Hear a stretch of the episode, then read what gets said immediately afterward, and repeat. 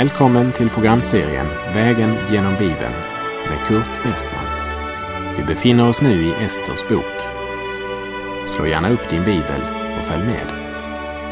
Programmet är producerat av Norea Radio Sverige. Vi har hunnit till kapitel 4 i Esters bok. Och temat för det här programmet är just för en sådan tid som denna. Just för en sådan tid som denna. Vi avslutade förra programmet med att säga att Guds försyn är ett viktigt poäng i Esters bok. I första kapitlet fick vi en inblick i ett hedniskt palats där vinet flödade i sex månader. Vad har det med Gud att göra? Ja, allt som berättas i Esters bok visar oss Guds försyn steg för steg. Och kapitel 1 tecknar bakgrunden. Det vill uppenbara för oss att Gud står ofta osynlig bakom kulisserna för att vaka över sitt folk också då det ser ut som mest hopplöst. Har man hade lyckats övertala kungen att godkänna en förordning att man skulle utrota, dräpa och förgöra judarna, både unga och gamla, både barn och kvinnor, alla på en och samma dag. Och deras ägodelar skulle ges till plundring. Och nu sänds den här kungliga orden ut till rikets alla provinser. Även Mordokaj nås av den fruktansvärda nyheten och han får se judarnas dödsdom beseglat med kungens sigill. Vi läser i Esters bok kapitel 4, vers 1. När Mordokaj fick veta allt vad som hade skett rev han sönder sina kläder och klädde sig i säck och aska och gick så ut i staden och lät höra högljudda och bittra klagorop. Det utlöser en våldsam reaktion hos Mordokaj. Och det handlar om något långt mera än bara en oro för sitt eget liv. Men han är smärtsamt medveten om att allt det här hade sin bakgrund i det faktum att det var en enda offentlig ämbetsman som vägrat böja knä för Haman. Och den ämbetsmannen var just Mordokaj. Jag tror att det är svårt att föreställa sig hur det kändes för Mordokaj. Han känner sin skuld i det som nu sker. Och han vet att en kunglig förordning stämplat med kungens sigill, den kunde inte återkallas. Han ser hela sitt folk dömt till att utrotas, alla som en. Och nu vaknar något till liv även för en sekulariserad jude. De är Guds egendomsfolk. De har pakten och löftena. Mordokaj beslutar sig för att gå till handling. Vi läser vers 2 och 3. Och han begav sig till kungens port och stannade framför den, ty in i kungens port fick ingen komma som var klädd i sorgdräkt och i varje hövdingdöme dit kungens befallning och förordning kom blev det stor sorg bland judarna. Och de fastade, grät och klagade. Ja, de flesta satte sig i säck och aska. Både bland hinduer och perser så var fasta en del av deras religions praktiserande. Men bland judarna i den gamla pakten så var fastan alltid en förberedelse till bön. Det är viktigt att komma ihåg eftersom själva ordet bön inte är nämnt i Esters bok. Men saken finns där och talar om att dödsdomen som nu vilade över deras huvuden verkligen väckte dessa judar. Trots att de valt att förbli ett hedniskt land när de fick kallelsen och även möjligheten att återvända hem men inte gjorde det. Nu var det inte bara en och annan jude som fastade och klagade, utan det står i vers 3 att de flesta satte sig i säck och aska. Och Mordokaj själv, han sitter framför kungens port eftersom det var förbjudet att komma in i kungens port sorgklädd. Vi läser vers 4. När nu Esters tjänarinnor och hovmän kom och berättade detta för henne blev drottningen mycket förskräckt och hon skickade ut kläder till Mordokaj för att man skulle klä honom i dem och ta av honom sorgedräkten, men han tog inte emot dem. Ester, hon vet ännu inget om hur allvarlig hennes situation är, precis som många syndare idag inte anar att de lever på randen till stupet och de är så bekymmerslösa i sin falska trygghet. En helt ny värld har öppnat sig för Ester, men hon känner sig lite generad över sin farbrors uppförande. Det hade visst gått honom på nerverna att Ester flyttat och Ester känner att hon måste göra något åt saken. För han sprang ju omkring i staden under högljudda och bittra klagorop. Och nu satt han utanför kungens port i säck och aska och uppförde sig som en dåre. Så hon sänder honom några mycket eleganta kläder. Men ingen kostym i världen betydde något som helst i en stund som denna. Det kunde inte förändra dödsdomen som fallt över honom och hans folk. Och här ligger en andlig tillämpning. För ingen religion i världen kan förändra det faktum att människan står med syndaskuld inför Gud. Ingen religion, inga ceremonier eller ritual kan förändra det faktum att syndens lön är döden. Människor försöker lösa syndens problem på många olika sätt. Någon försöker med pråliga kläder-metoden och vägrar erkänna att människan är en syndare. Och de är beredda att gripa om vilket som helst plagg som kan dölja syndens realitet för dem. Andra prövar förbättringskostymen. De kallar synden för ett litet misstag och döljer den gärna bakom frasen eh, ”Jag var ju inte riktigt mig själv” fast sanningen är ju att det var just det de var. Andra återprövar fasaddräkten och de har egentligen inte så stora bekymmer för sina synder inför Gud. Bara ingen människa får veta om det. Och det är otroligt vad energi de kan lägga ner på att dölja sanningen för andra människor. De är inte upptagna av att Jesus ska vara Herre i deras liv, utan mera av vad människorna tror om dem. Och så länge fasaden är strålande så är det nog för dem. Men fasaddräkten förändrar inte skuldfrågan.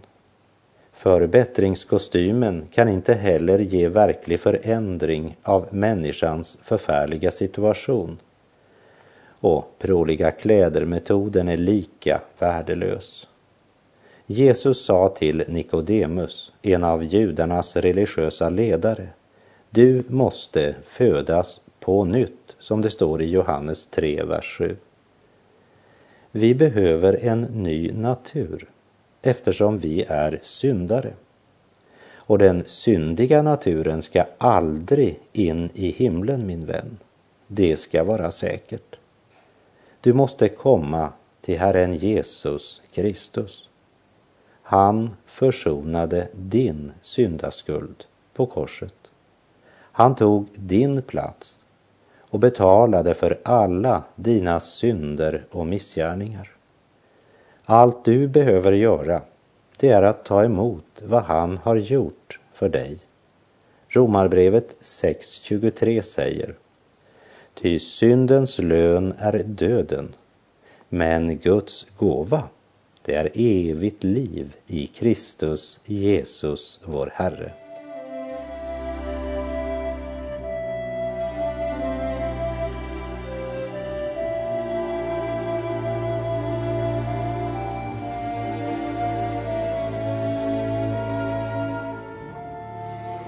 Ester visste inte hur allvarligt Mordokajs problem var.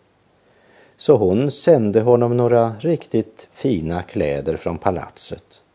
Men eh, Mordokajs situation den var så fruktansvärd och desperat att kungliga kläder, det gjorde varken till eller ifrån just nu.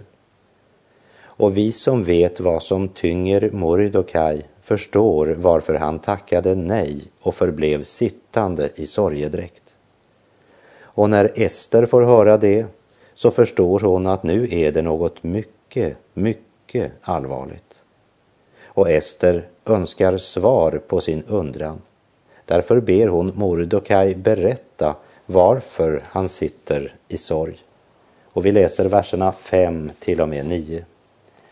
Då kallade Ester till sig Hatak, en av de hovmän som kungen hade anställt i hennes tjänst och befallde honom att gå till Mordokaj för att få veta vad som var på färde och varför han gjorde så. När då Hatak kom ut till Mordokaj på den öppna platsen i staden framför kungens port berättade Mordokaj för honom allt som hade hänt honom och uppgav storleken på den penningsumma som Haman hade lovat väga upp till kungens skattkamrar för att han skulle få förgöra judarna. Och en avskrift av den skrivna förordningen som hade blivit utfärdad i Susan om att det skulle utrotas lämnade han honom också för att han skulle visa Ester den och berätta allt för henne och ålägga henne att gå in till kungen och be honom om förbarmande och söka nåd hos honom för sitt folk. Och Hatak kom och berättade för Ester vad Mordokaj hade sagt. Det Mordokaj berättar är för otroligt för att vara sant. Men den gamle Mordokaj sänder med en avskrift på kungens förordning som sa att det judiska folket skulle utrotas och det var stämplat med kung Ahasveros egen signetring. Vers 10 och 11.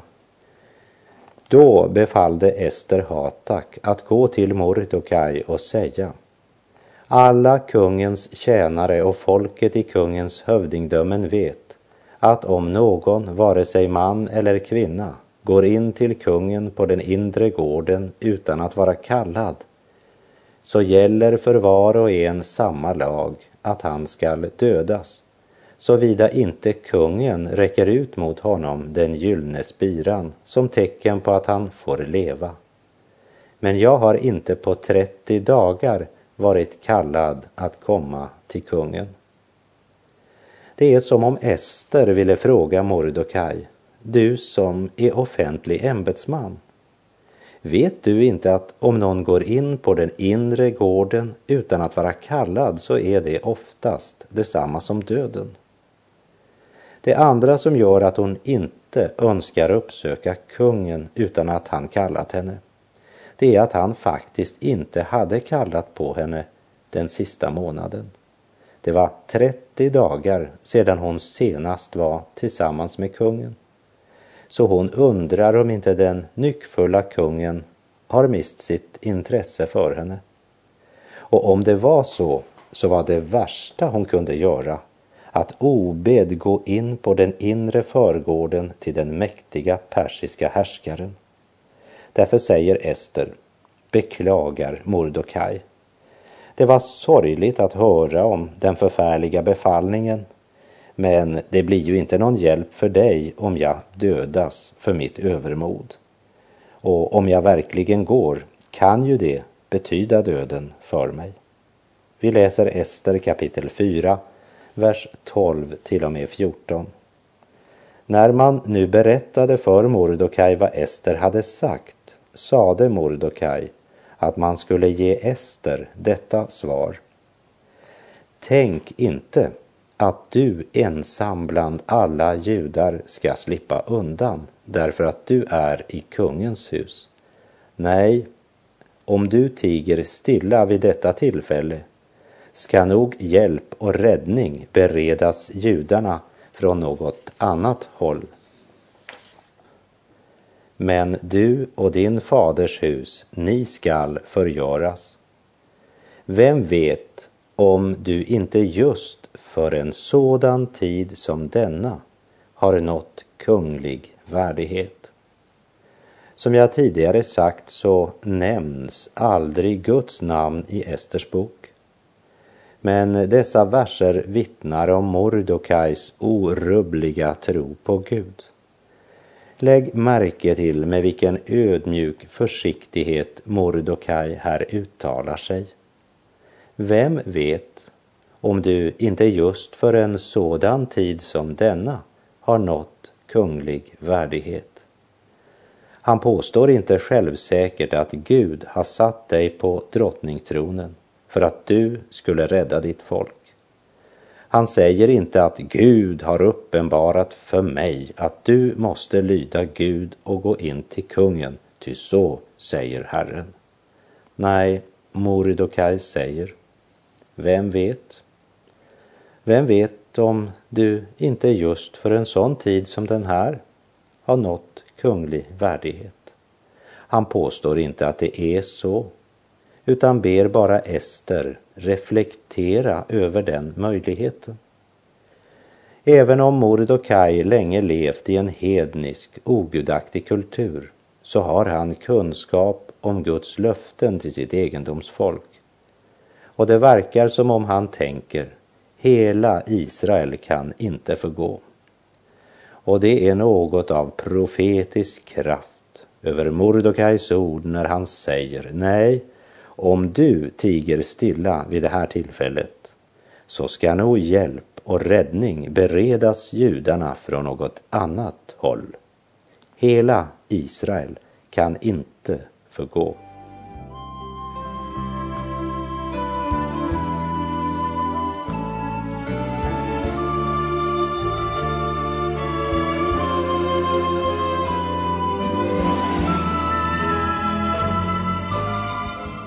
Mordokaj mognar för vart steg. Medvetandet om att han trots allt tillhör Guds egendomsfolk träder fram allt starkare. Ester är det käraste Mordokaj har. För Ester är honom kärare än hans eget liv. Hon är som en dotter för honom. Och Mordokaj han är smärtsamt medveten om den risk som ligger i att Ester skulle gå in till kungen fast han inte kallat på henne. Men han är nu redo att offra allt för sitt folk. Mordokais ord var också präglade av ett oerhört allvar. En påminnelse till Ester om vilken konsekvens det blir av att svika Guds eget folk för att försöka rädda sitt eget skinn. Här kan jag inte annat än tänka på Jesu ord i Markus 8.35. Ty den som vill rädda sitt liv skall mista det. Men den som mister sitt liv för min och för evangeliets skull, han ska rädda det. Eller som Mordokaj sa till Ester, om du tiger stilla vid detta tillfälle så ska nog hjälp och räddning beredas judarna från något annat håll. Men du och din faders hus, ni ska förgås. Vi läser Ester kapitel 4, vers 15 till och med 17. Då lät Ester ge Mordokaj detta svar. Gå bort och församla alla judar som finns i Susan och håll fasta för mig. Ni ska inte äta eller dricka något under tre dygn, varken dag eller natt jag med mina tärnor vill också fasta på samma sätt. Därefter vill jag gå in till kungen, fastän det är emot lagen. Och skall jag gå förlorad så må det då ske. Och Mordokaj gick bort och gjorde alldeles som Ester hade befallt honom. Hon vet att en kunglig förordning är oåterkallelig. Hon kan inte lita på sin skönhet för kungen har inte kallat på henne på en månad. Och hon säger inte heller i hurtigt övermod, låt oss stå på, jag ska gå med en gång. Nej, hon ber om hela sitt folks stöd. Hon vet att det hon bestämt sig för att göra mycket sannolikt kan kosta henne livet. Men det är hon kallad att göra. Och det hon är kallad att göra kan ingen annan jude göra. Det är bara Ester som har chansen att träda fram inför kungen och hon är redo att göra det för sitt folk. Skall jag gå förlorad så må det då ske. Men hon behöver hela det judiska folkets både moraliska och även andliga stöd. Och hon behöver stöd från sina tärnor, orden. Jag med mina tärnor vill också fasta på samma sätt. Därefter vill jag gå in till kungen. Det säger otroligt mycket om denna unga judiska flicka som nu var drottning i det stora persisk-mediska riket. Sann ödmjukhet och verkligt mod går ofta hand i hand. Ester handlar både modigt och uppoffrande och ädelt. Men hör nu här, min vän. Det är en som har gjort något ännu ädlare. Och det är han som inte bara talar ord, men som själv är ordet. Och om vilken Johannes 1.14 säger ordet blev kött och tog sin boning bland oss. Och vi såg hans härlighet, en härlighet som den enfödde har av Fadern och han var full av nåd och sanning. Och han sa inte, ska jag gå förlorad så må det ske. Han sa, jag har kommit för att tjäna och ge mitt liv till lösen för många.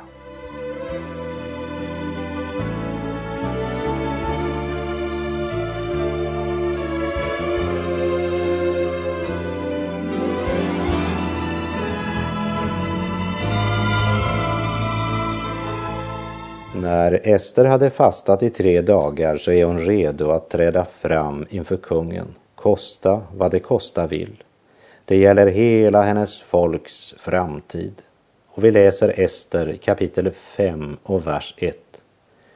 På tredje dagen klädde Ester sig i kunglig skrud och gick in på den inre gården till kungshuset, mitt emot själva kungshuset Kungen satt då på sin kungatron i det kungliga palatset, mitt emot palatsets dörr.